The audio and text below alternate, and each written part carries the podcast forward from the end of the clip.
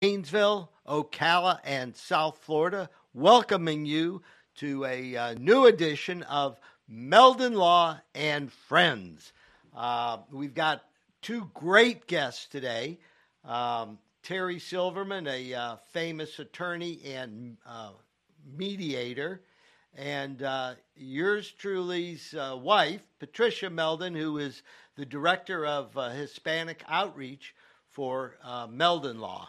Uh, before we get started with Terry, uh, I want to uh, make everybody aware that there's a huge event in Ocala this coming Saturday at the World Equestrian Center, which is an amazing facility. It's uh, like the Disney World for horse people, and uh, it's open now. And this Saturday, 5 to 8 p.m., uh, Meldon Law is sponsoring the Ocala Food and Wine Festival.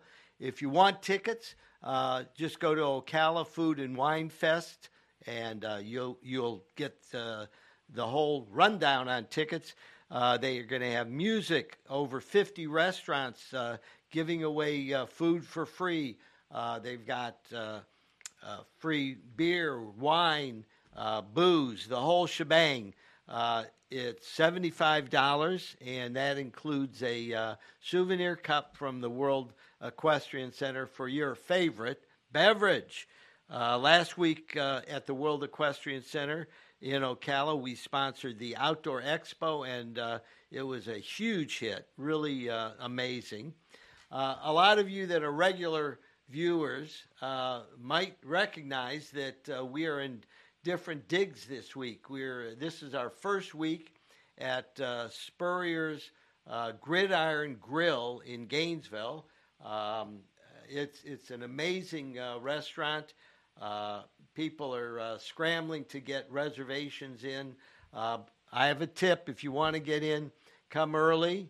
Um, you know, before five five thirty, or come late after ten o'clock but the hours right now are uh, 3 till 11, uh, and on weekends 3 to 12. Uh, right now, uh, Spurrier's is open Wednesday through Sunday.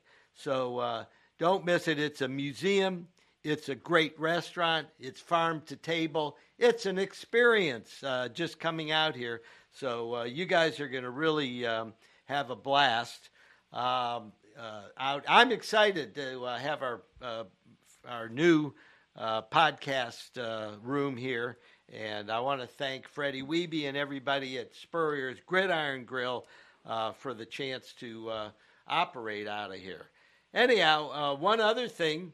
Meldon Law Talk Live on WSKY, The Sky, is entering its 20th year um, on the air and uh, we're very excited about our partnership with the Sky.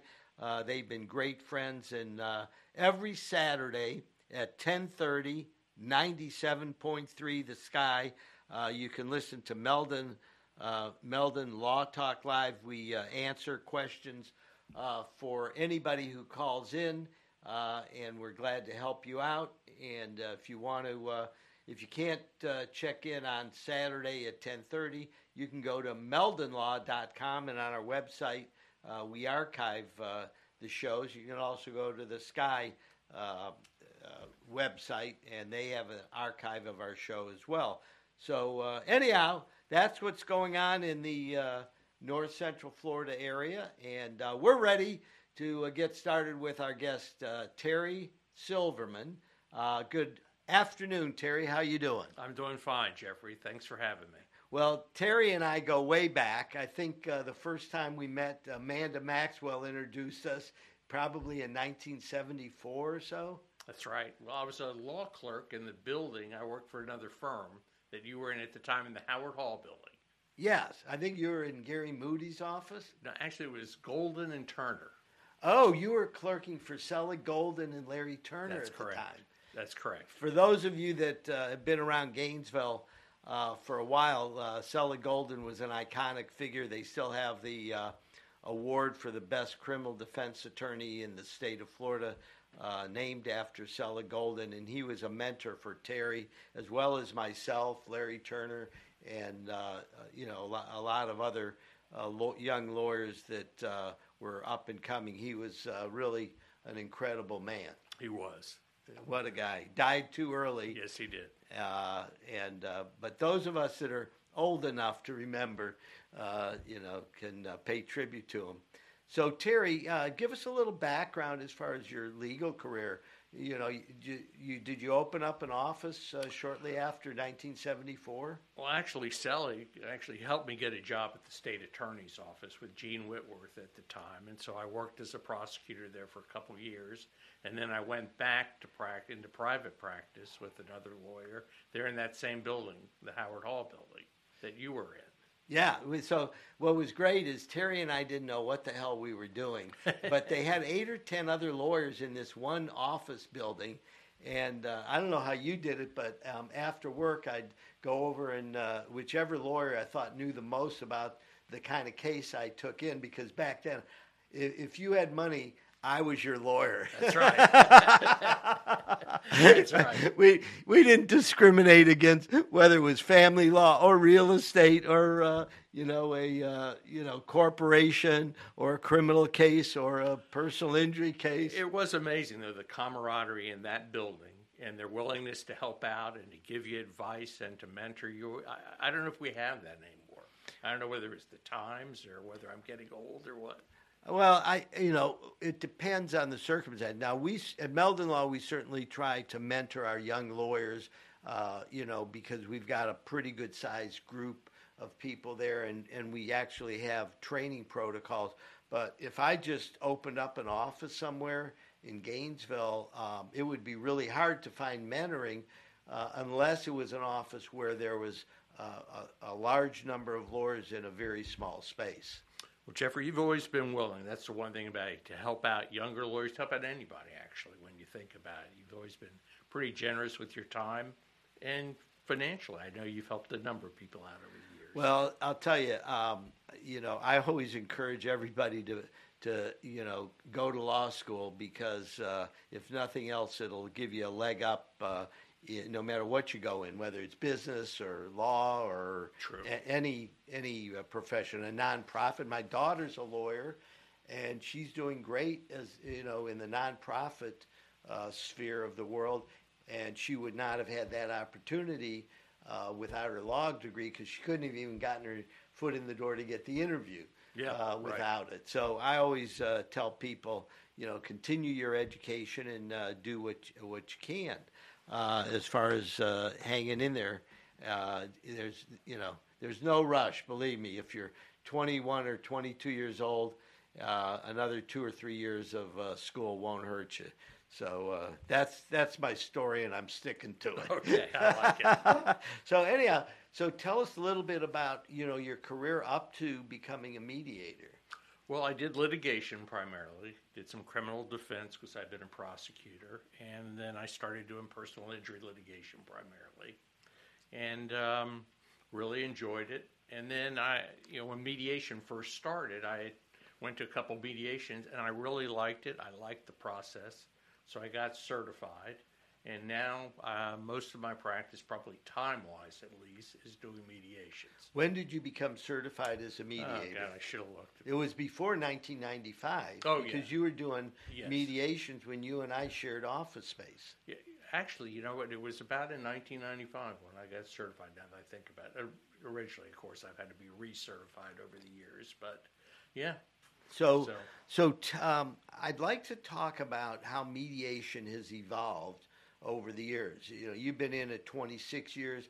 Didn't it start like in the late 1980s, early 90s? yes, yes, and and back then some of us used it but it wasn't nearly as prevalent as it is now Well, now every case, at least that's in in court, that's in litigation, the judges require them to go to mediation now does that before they get their trial. does that include family law cases Yes, it does. Uh, commercial cases Yes, it does. so just about so the judges don't want to screw around with the trial unless they really put see if the parties can settle the matter Well, what kind of prompted all this, of course, was the backlog of cases and the congestion in the courts. So this was helping to free up cases and free up judges' time. So, because what they found was the settlement rate was so high. Once cases got to mediation, once you have the, the parties involved, they're there and the principals, the lawyers, and you're just focusing on that case, that actually it's a very good process. It works. I think statistically is now 80% or something like that of the cases. And then sometimes even the ones that don't settle might settle a week or two or three later. The adjusters might have to get Right. more authority. The parties may need to negotiate uh, Right. medical bills or, or whatever the issue is. People step back, think about what they heard, what they learned at the mediation, and yeah, I mean, it does. What I'm interested to see is um, most of the time the process is used to be that they would come to your office and you'd meet in a large conference room, both sides and the mediator, and you meet together. Then you would physically divide them up, and the mediator goes back and forth talking to both sides privately. I have not had an in my office mediation or at anybody's office in over a year now since COVID.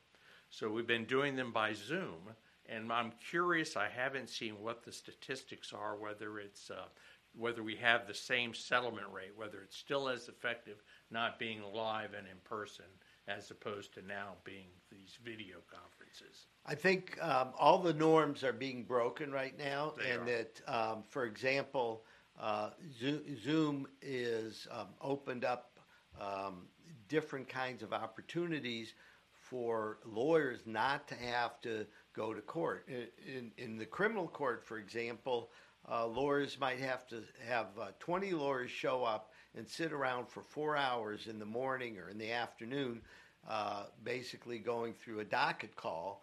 And if you happen to be in the last few lawyers on the list, you're sitting there for four hours wasting time, not really being productive. Uh, whereas now, uh, those same procedures are being done by Zoom, and the lawyer can be productive working uh, from home or their office. And uh, when their case is called, um, the judge, uh, you know, says we're ready for you. The lawyer is uh, ready, and boom, everything's moving along.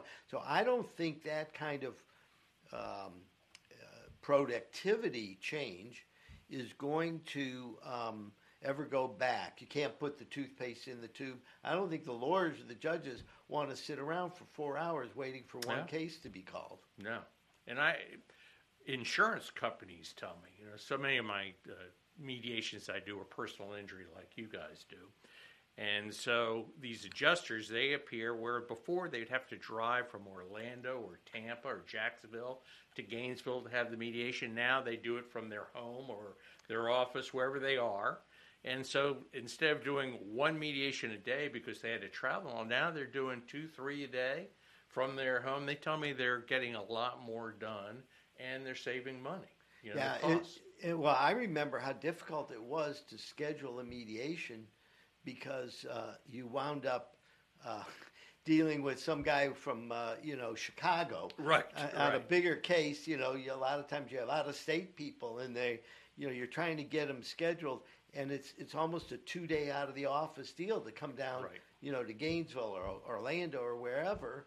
Uh, of course, some of those people in Chicago in, in February, they love coming down here to Florida to attend. Some of them stretched out to several days. Well, we and we we can uh, if you're an insurance adjuster and have a lot of authority to settle big cases, we will uh, make arrangements for you to have a great time in Florida. So come and visit us. Anyhow, we're getting ready to take a break on Meldon Law and Friends, and we'll be back in 60 seconds. When you're a member of the Gator Nation, you know what it means to never back down. Meldon Law has been a proud supporter of the Gator Nation since 1971. Two forces that won't back down. As the old saying goes, if you can't beat 'em, join 'em.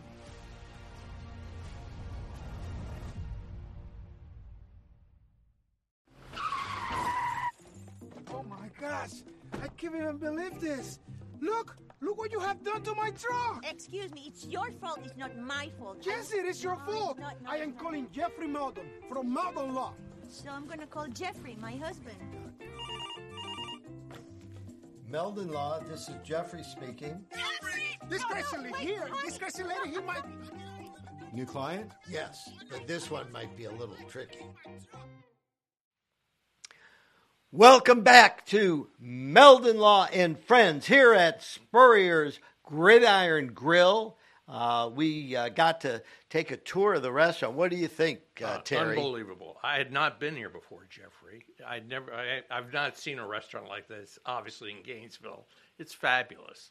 You know, and the kitchen is probably bigger than my house. You know, it's, it's it's quite a place here. You know what's amazing is, uh, you know, uh, we're here at Spurrier's Gridiron Grill and Restaurant, and uh, this is uh, our guest Terry Silverman, well-known attorney and mediator, and uh, he got to get a, a tour of the restaurant, uh, some of the behind-the-scenes things, and uh, this is really um, a one-of-a-kind restaurant that is going to really uh, attract people not only from Gainesville but the the whole area and from uh, you know all all over uh, uh, the state of Florida. I can imagine when we have a big game uh, that this you know big home game uh, with the Gator football team, this place is going to be mobbed. Oh, it would be a madhouse.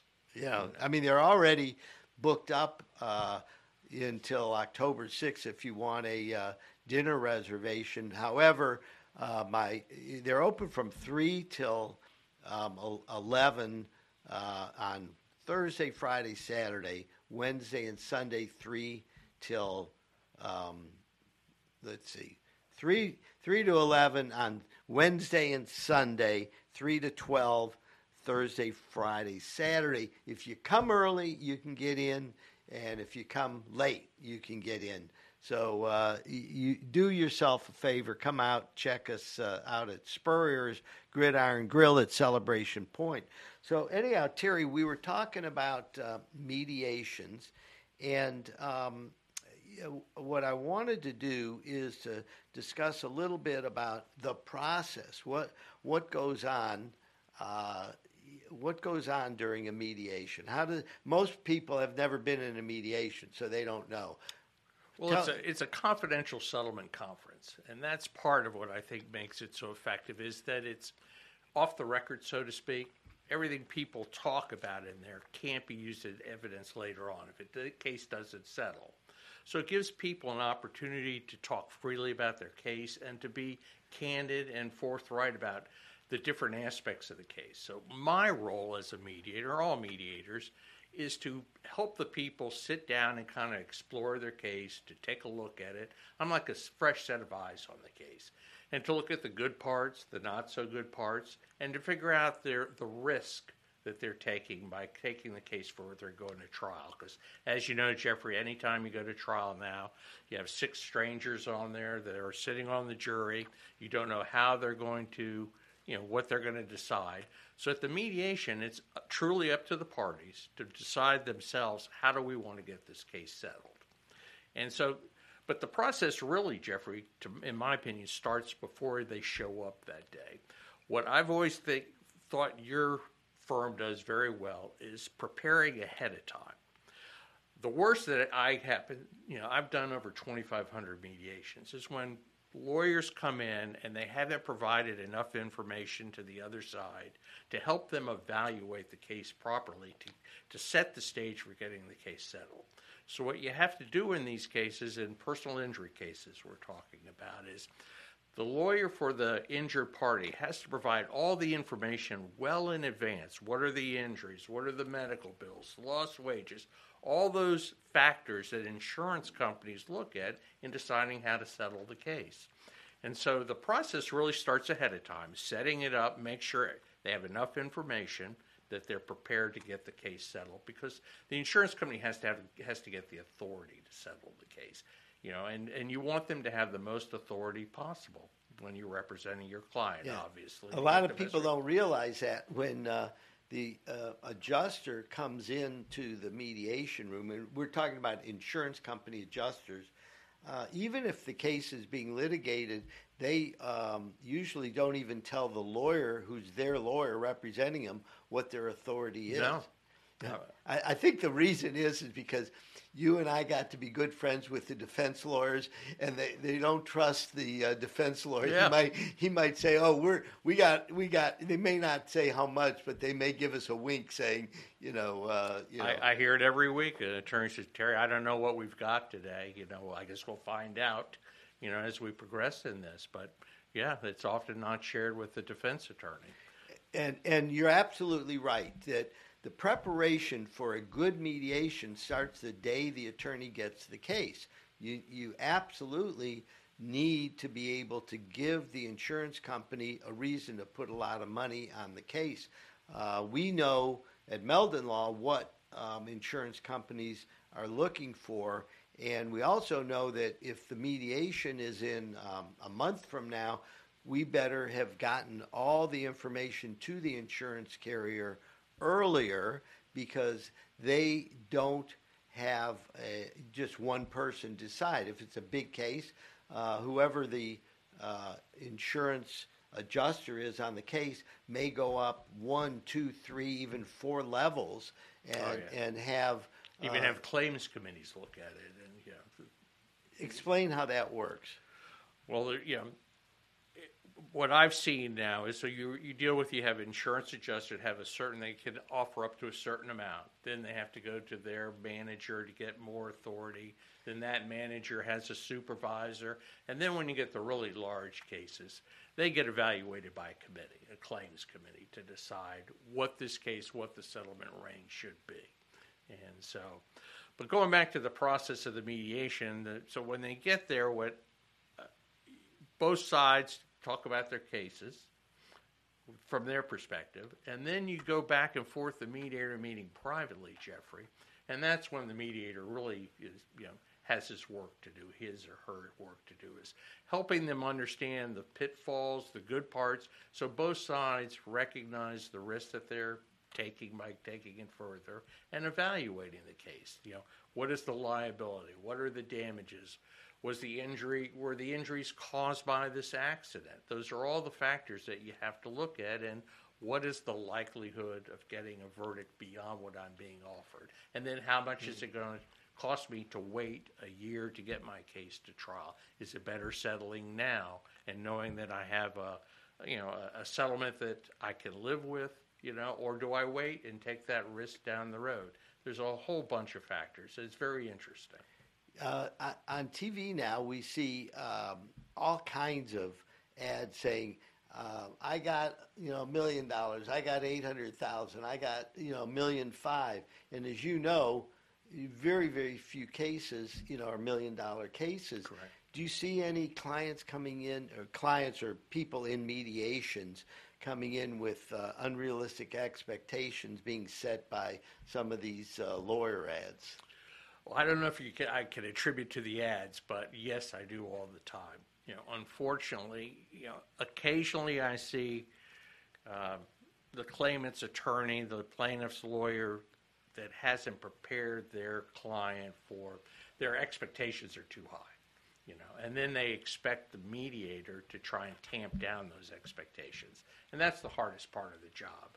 The attorney has told him it's a million dollar case, but he really only thinks it's a ten thousand dollar case, and they want you to go and explain that to the client. You have to you have to be realistic when you take a look at these cases, and you have to have your client be realistic, you know, and to not expect a million dollars in every case, you know. What are some of the funniest things that have happened to you during mediations? Uh, I'm trying to think of something really funny. Let me think about that, Jeffrey. I'm trying to think whether I could divulge any of that. Well, now, if folks want to contact you, uh, it's Terry Silverman. Um, uh, you, you've got a law practice. What is the uh, your phone number and website? well, the uh, phone number is area code 352 377 0770, and the website is GainesvilleLaw.com. I'm really lucky. I got that website from a client I had who was doing this before I even knew what this was. He said, Someday you're going to appreciate that I got this website for you. So again, it's uh, what? Ga- It's GainesvilleLaw.com. yeah, and the phone number. 352 377 0770. Okay. So GainesvilleLaw.com. That is an excellent um, uh, URL. And uh, so, uh, but I went on Terry's website, and he's got a lot of good uh, stuff uh, that you you can read and get some idea about the mediation process. Um, what percentage of uh, cases do you think get actually get to court versus you know at some you know from the start of a personal injury case or other cases? Um, what percentage do you think actually wind up going to a jury and getting a verdict? I think, I hope this is right, I think it's less than 5%. Yeah. You say? Yeah, I would say it may be a lot less than five percent. Yeah. I mean, we we know that um, insurance companies tend to put their top dollar on the case the closer you get to trial, as a general rule, Correct. um, unless so- they find something in the discovery process that blows up the case. But that's that's the outlier. That's not the norm. So, um, now what about commercial litigation? Uh, you know, basically, uh, you know, you got a, a bunch of businessmen fighting over something.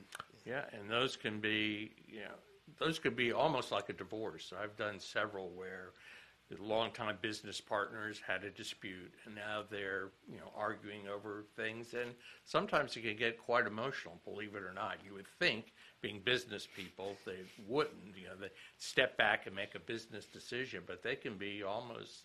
I don't do any divorces, but I understand that they can be like that. Well, it, it would seem to me that uh, it would get emotional because you know, you know, Joe may have started the business and then Jack came in, and Joe feels like, well, I started it, and Jack goes, well, I took it from uh, nothing to something, you know, and Yep. the, and then they're they've got you know emotional investment in you know their pride of uh, you know what they did, their contribution, uh, and certainly money is uh, you know important. Uh, but And it's you- understandable, and you have to, in the mediation, you have to recognize that and recognize why they are acting like they're acting. So, uh, do you take uh, psychology courses to get all this insight? no, but, but you know, every year I have to take, a you know, you have to get recertified, you have to take uh, continuing mediation courses, and so you hear all this. You have diversity courses and that sort of thing, and to to help you to understand. And it's, you know, I think it's. I hate to say this, but I think it's maybe a better person. I don't know, but you know, I try to be empathetic and sympathetic and understand why people are acting the way they're acting. Well, I, I really appreciate you uh, joining us on Meldon Law and Friends to give us your insights, Terry, because um, people um, that don't practice law every day have no idea of how cases get resolved for the most part. And the mediation practice is really um, become the norm. Yes. Uh, all, no, the judges go, you know, you guys go to mediation. I don't care if it's, you know, a personal injury case, a family law case, uh, a commercial case, or any other kind of case. Uh, statistically, most of those cases can get resolved.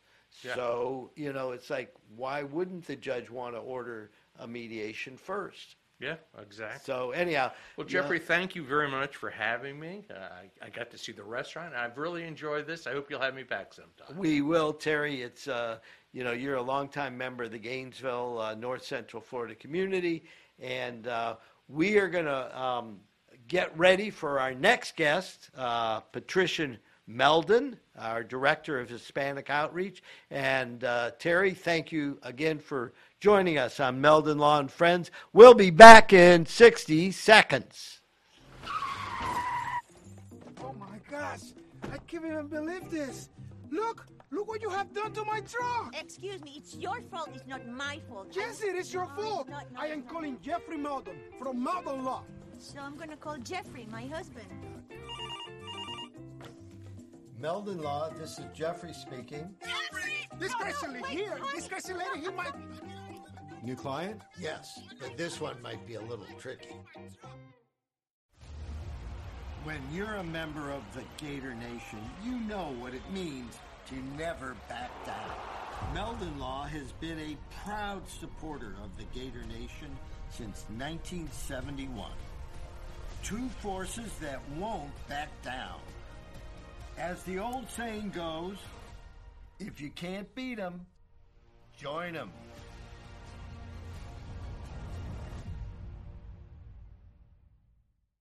And I was in an accident. Someone ran a red light and hit me, and uh, I was hurt. You don't know where to turn. Luckily, I called Jeffrey. These big insurance companies, they don't want you to win. They truly don't.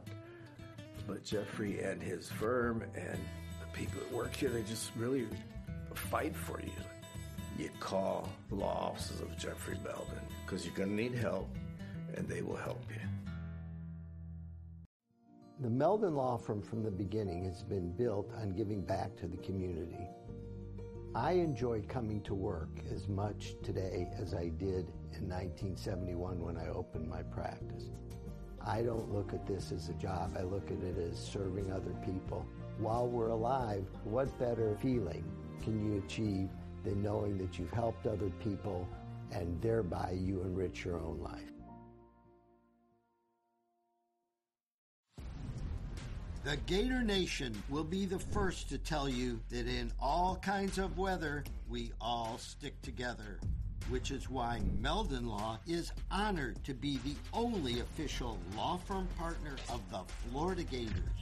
We hope you never find yourself the victim of a serious accident, but if you do, our team is here for you.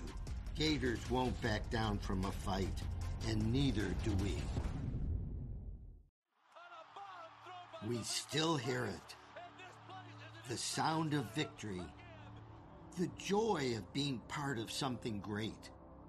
And while things may not be the same right now, we haven't gone anywhere. If you bleed orange and blue, then Meldon Law is the firm for you.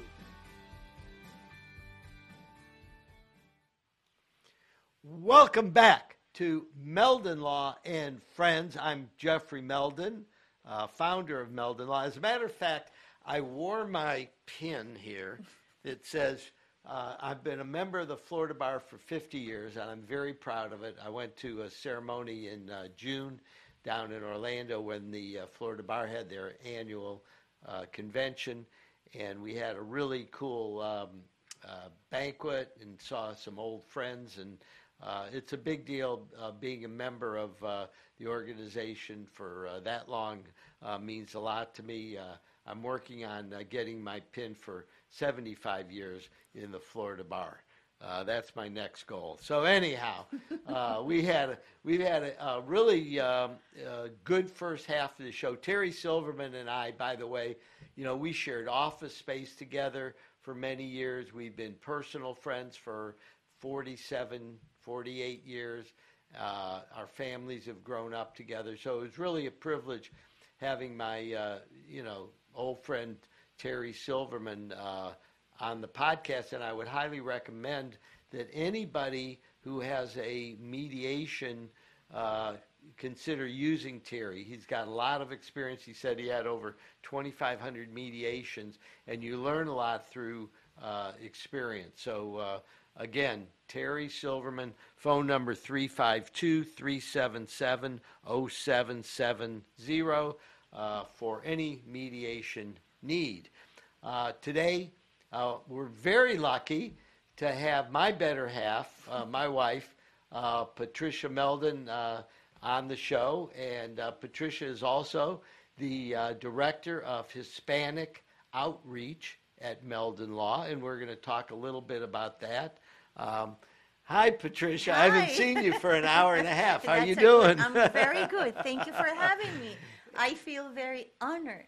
This is a very special podcast, and thank you for having me. Well, you're very welcome. Let's talk a little bit about, um, you know, the Hispanic outreach um, in uh, Meldon Law and some of the things that uh, you're doing uh, to let the Hispanic community know that, you know, we're we're here to serve them.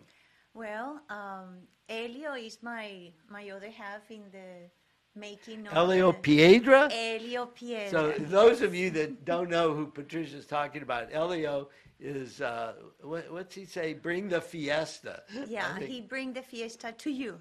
to you, and uh, he's been all over uh, North Central Florida for the last. Uh, oh, you know, four or five years, and really making a major uh, impact as far as uh, the Hispanic community.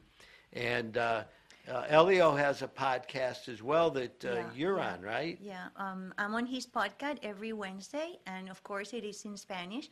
And you know, we promote the the law firm, and uh, we talk about interesting things that maybe people they they are not aware of. When you have an accident, what you should do, what you shouldn't do, because sometimes the don't are more important than the do. So, don't you know? Don't talk too much. Just say whatever you needed and keep it. You know, zip it up, and talk to your lawyer. You, That's it. Uh, so um, now, Elio, you guys have a lot of fun on that show too. Yes, and uh, lately there is a lot of going on with Cuba. People are taking over the streets. They want to get rid of the system that, of course, is not working, and they claim that they are the best, but they're not. So now we are talking in order to, you know, make louder the voice of Cuba. And of course, we are both Cubans and we are deeply connected to the community. And we want everybody to know what's going on. And you always can do something. So we are working very hard and uh, we're pointing out things that are happening because th- there is no internet now in Cuba. They block it, the, the government. So the only way that you can know what's going on is by the videos that people are sending here and then. But it's, you know, very risky for them because you, you know what happened in communist uh, countries. They just shut you up and end of the story. Yeah, I know. I was in Havana in 2016 with some friends, and um, my friend's daughter, uh, who was in her you know late 20s, uh, wanted to communicate with her friends and would have to go to an internet cafe uh, in order to buy minutes to use the uh, internet, and uh, it was very interesting because uh, the the internet cafe was jammed. Now, what I understand is the government has shut all that down. Yeah. So uh, the people, particularly the young people of Cuba, who got used to getting information from uh, all over the world, are now isolated, and it's much more difficult. And, and even though I, I don't think that it, it's a 100% freedom in Cuba towards the internet because they filter a lot. I don't think that freedom is like a luxury. Only the people that they are connected to the government, they have access. And of course, it's corruption and blah, blah. So you were born in. Guantanamo. Gua- so you're a Guantanamera. Yes. I don't know how Guajira I am or how much Guajira I am, but I'm second generation born in Cuba. My my father's side, uh, they are from Istanbul, and from my mother's side, they are from Spain, both. And so um, your family was in um, Cuba, Guantanamo, and um, they fled after Castro uh, came in, right? Yes, we were lucky enough to get a visa to Venezuela. Uh, and back then, in order to be in Venezuela, you have to touch two countries. Because back then, uh, it was uh, Betancourt, the president, and he was very anti communist. So, So uh, if you came from Cuba, you had, I think you, what, what two countries did you wind up going you to? forgot. Now no, he's Mexico. Mexico, and Dominican, right? no, we went to Jamaica, Yeah, we went to Mexico, and then to Venezuela. and then to Venezuela, and and so Betancourt was the head of uh, the president of Venezuela. at the time? Betancourt, Rómulo Betancourt. Okay, so he, what he, he said was, if you if you touch two different countries, then he uh, he felt better letting those people come in. Yes. Well, good. So so you wind up in uh, Venezuela. What part of Venezuela? Caracas, the con- the uh, the capital. The capital, the biggest city in. Uh, Yes. and and uh, what did your family do in uh, when you got to Uh, Caracas? well, my father at the beginning he was selling fabrics. Then they got a store, And in the meantime, they were working on a, a rubber business manufacturer. And we did so, and we still have them, but I don't know until when. And uh, it was a prosperous business, but it was always a challenge work with the government, you know, ruling and all this, and game changes every left and right. And it was very hard. But today's date is even harder because they're, they don't help you. I mean, the government, they want to, I don't know. I don't know how people survive in Venezuela because the coin, uh, for example, when I left in 2000, it was 700 bolivares per one dollar. So the bolivare is the currency. Yeah, bolivares. Yeah. And when you left, it was in It was year? the what- exchange was 700 bolivares per one dollar. and what? And when was that? What year? 2000. In the year, so 21 years ago, it was 700 bolivare equaled one dollar. What's it now? Okay, this is the best part. Today, it's over 3 million, and we have had two devaluations of the coin. So you have to add to those 3 millions six zeros. Wow. It's like hyperinflation, hyperinflation, it, that's not the word. I don't know what is a bolivar. People with the print bolivares that the highest bill, the denomination was um, 100. Uh, they can stamp, you know, use it as a wallpaper. Uh, they do handcraft, whatever, because it's nothing. It doesn't matter So- how much you have. So you could take a wheelbarrow full of uh, bolivare uh, to the bakery, and you couldn't have enough to buy a loaf of bread. Mm, Exactly. Even more, the last time that I was in Caracas, this is in uh, 2019, um, we went to the beach. And, in, you know, when you go into the beach, there are people that they are selling cocadas. Cocadas is the coconut uh, shake, which is delicious. And they have a sign. They accept transfers. They use Zelle. Zelle, uh, the transfer that Bank of America uses. You mean like a bank wire transfer? Yes, and even uh, to another banks, you know, Venezuelan banks. So even they use the banking here in the United States. And so if you want to buy a, a seven or eight dollar item, you might do a bank transfer on that. Yes, That's amazing. Yeah, that uh, I mean, uh, I hear about you know this at home, um, but it, it's been a um, very very um, you know uh, it's been a negative experience for the rich, what was the richest country in South America, Venezuela, because uh, Venezuela has these rich um, oil reserves. The third And- country. However, uh, as I understand it, the oil reserves are not being utilized for the benefit of the people. Uh, actually, it should have have because in 1974, Carlos Andrés Pérez was the president, and before it was private. You know, the uh, exploration and extraction and gas and all that, and then he nationalized that industry to benefit the people, and it did work for a little bit, even more before Chavez. PDVSA, which is the company that runs the oil industry in Venezuela, uh, it's called Petróleos de Venezuela. It was among the first three companies better run worldwide. Wow. Today, I don't know, it's like a thousand maybe in negative. Negative. In negative. Well, we- we're here on Meldon Law and Friends with my wife and Director of Hispanic Outreach, Patricia Meldon. And we are going to take a short break and we will be back in 60 seconds. When you're a member of the Gator Nation, you know what it means to never back down. Meldon Law has been a proud supporter of the Gator Nation since 1971. Two forces that won't back down. As the old saying goes, if you can't beat 'em, join 'em.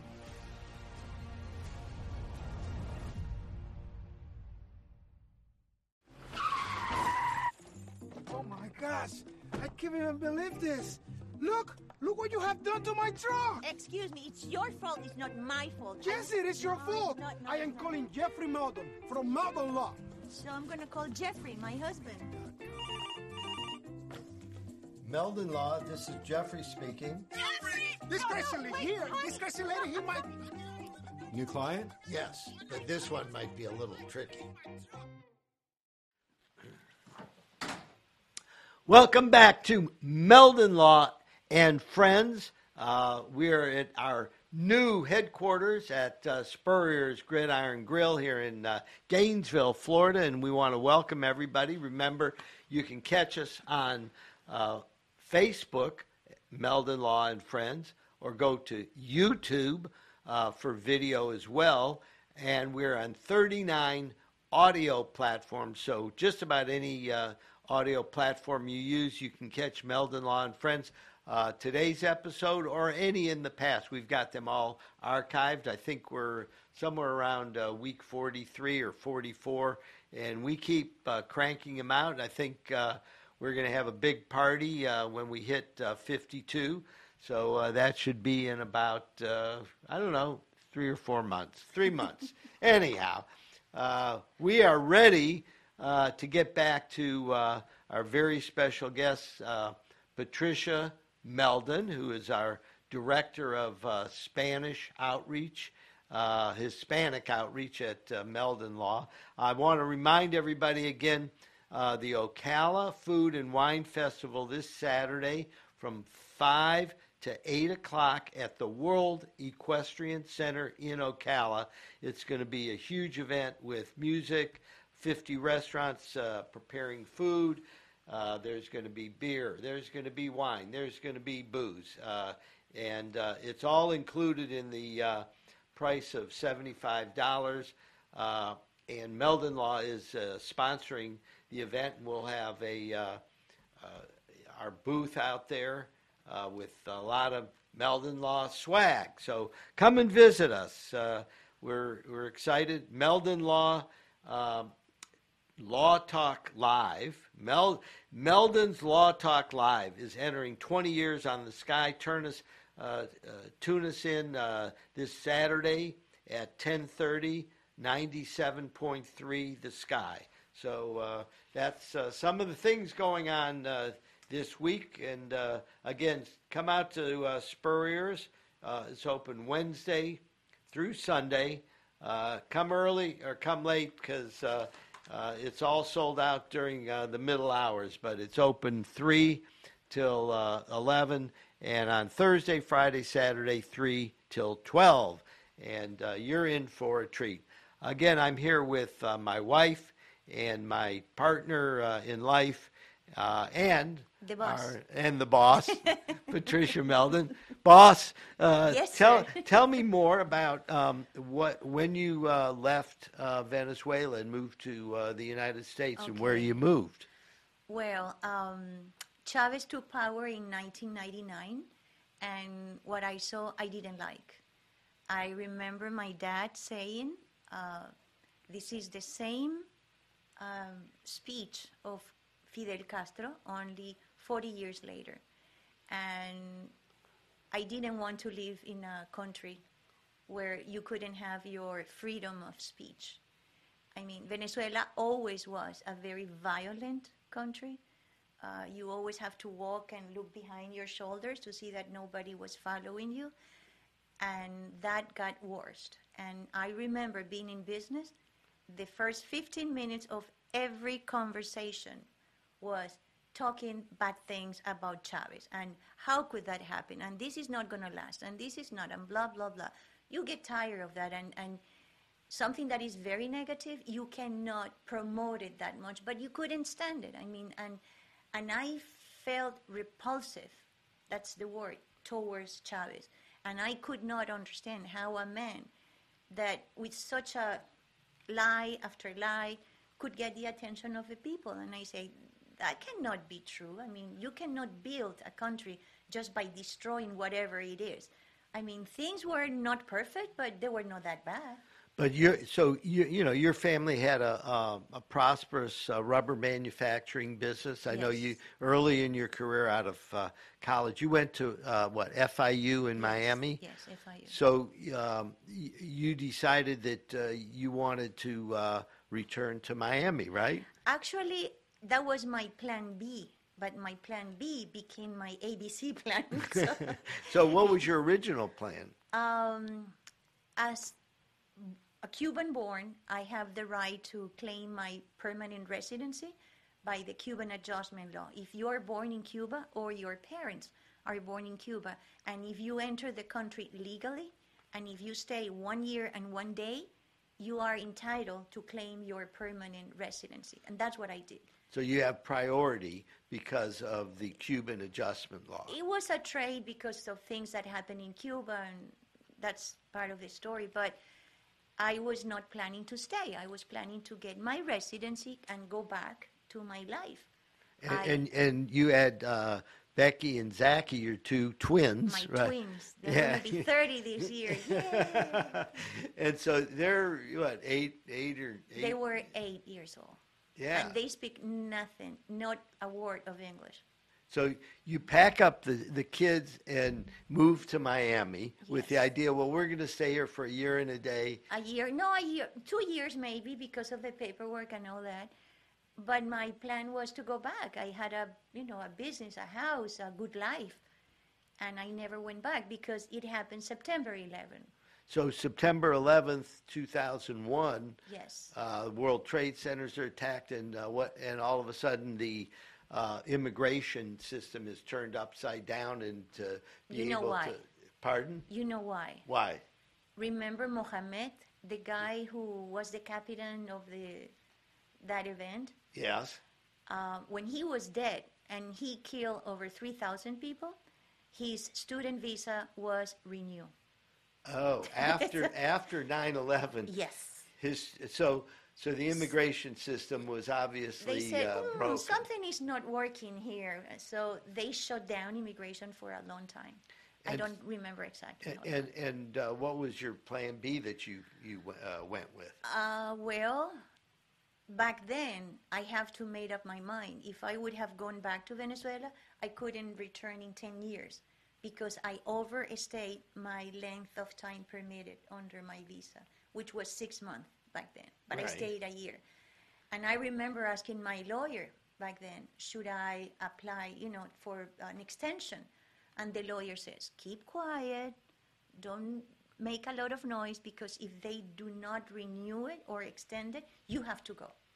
And you didn't want to go back at I couldn't. I couldn't. And um, then I stay, and uh, then that happened, and I decided to stay. So then I opened a business, and uh, I stayed, basically. And, and uh, when did you become a United States citizen? In 2014. 2014 or, Yes. or, or oh, 2000, no, no, no. What I'm saying, 2006? 2006. You're right. 2006. Yes. And as I understand it, the kid, well, uh, They were 14 kids, years They old. were 14 years old. Yes. So were they? What were they born in? 1991. Yes. Okay, so 2005, 2006, Mm-hmm. and uh, so long as they were under a certain age, they also got automatic Uh, U.S. The citizenship. day that I saw uh, my citizenship, that day my kids became as well um, American citizens. Wow. Well, and I know they're glad. Uh, Becky, Becky wound up going to Syracuse and- and is now a famous architect working on the Israeli National Library. A huge, huge project and incredible uh, uh, experience for her resume. And Zachy went to the University of Florida. Yeah, he's, he's a a Gator. Gator. he's a Gator, and he uh, lives and works down in Miami now. Yeah. At Yeah. least I have one close and the other one not that close. Only 12 hours in an airplane. However, uh, the fact that you wound up uh, becoming a U.S. citizen to open up all kinds of avenues for your children as well. yes, thank God. And then, Yeah. uh, and then the greatest thing that ever happened in my life was meeting Patricia uh, a little over, you know, three and a half years ago, and uh, we uh, wound up getting married. Uh, let's see, June of 2019. What day? 2019. What June, day? June 30th, 2019, uh, at the. Uh, Chabad. well, we, we got we got married at the new museum, and it was really um, uh, pretty cool. Um, that you know, if you anybody's been to the Cade Museum, uh, it's a spectacular museum that uh, the inventor of Gatorade, Robert Cade's family, uh, started, and uh, it's become uh, an innovation uh, museum. I found out last week it was Fibonacci Day last Thursday, and we won't have another Fibonacci Day for 80 years. Um, and the Fibonacci ratio is uh, uh, repeated throughout nature in the pine cone, the seashell, and a number of other uh, uh, uh, objects of nature. And uh, uh, the museum is designed after the same ratio. I think it's something like 1 to 1.61. And uh, to give you some idea, the, the ratio of your shoulders, uh, from one end of your shoulder to the other end of your shoulder, and your arm from your shoulder down to your finger should be 1 to 1.161. So, anyhow, that's that's what I know about it. Uh, so, uh, Patricia, um, tell us a little bit about what it's like moving from um, Miami, which has a huge Hispanic population, to um, Gainesville, which has um, a, a a growing Hispanic population, but is certainly much different than uh, South Florida. Well, to start with, I love Miami. Miami is like my second home or away from home. And um, I've been there, what, 20 years? And very vibrant city. Uh, ethnicities are all over. Colors. I mean, you can be in a store and then all of a sudden you're listening like uh, German, Russian, whatever and and it's very nice i mean it's very interesting you you know a lot of people that they enhance your culture or your desire to know more about that and then when i moved here to gainesville i really love it. I have to thank you for bringing me here. People are nice people are sweet and uh, they care. Even if you are you know like in the garden pulling out the weed always somebody has to say something nice to you. It doesn't matter what. But that's that's that's very nice. That talk very nice about the people and the environment, and I think that it's healthier to live without the stress that you you are in Miami. I mean, I used to be a realtor in Miami, and if I have to show a property in Coconut Grove, it was like 45 minutes to an hour from my house.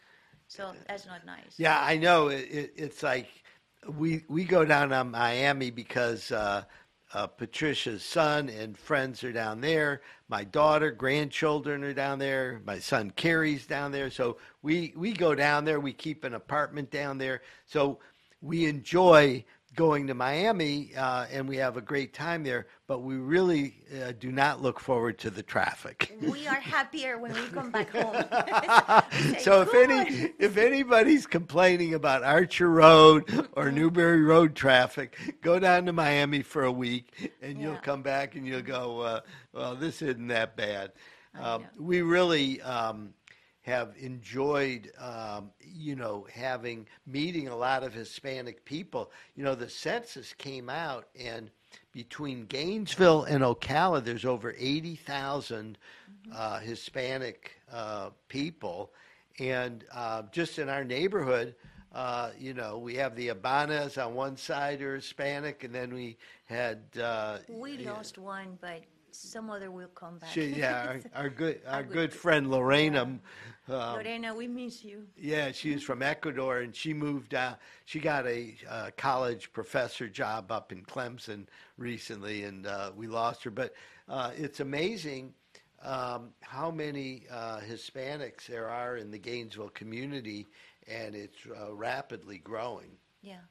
Sometimes you don't even know that they're Spanish, and then you realize that they are. It's like a surprise for you. so what we want to do in, in, in Meldon Law is um, come up with some innovative ways to reach out to the Hispanic community and uh, let everybody know that uh, uh, no matter what your background is, no matter what language you, you speak, we're here to help.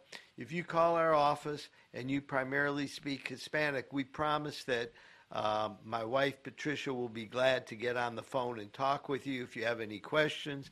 Uh, we have uh, Yolanda in our office who's fluent in Spanish. She came from uh, Miami, Sierra. and and we yeah Sierra. Yeah. Uh, so we we have lots of uh, Spanish speaking people, and we want to uh, you know encourage everybody to uh, join us. Um, And so- those that they don't speak Spanish, they are learning. Correct. no, we, no matter what language you speak, we will help you at Meldon Law. If you've uh, been in a serious accident, you let us know. Gainesville, Ocala, South Florida, uh, we are here to help. Anyhow, I think we are uh, running out of time on Meldon Law and Friends.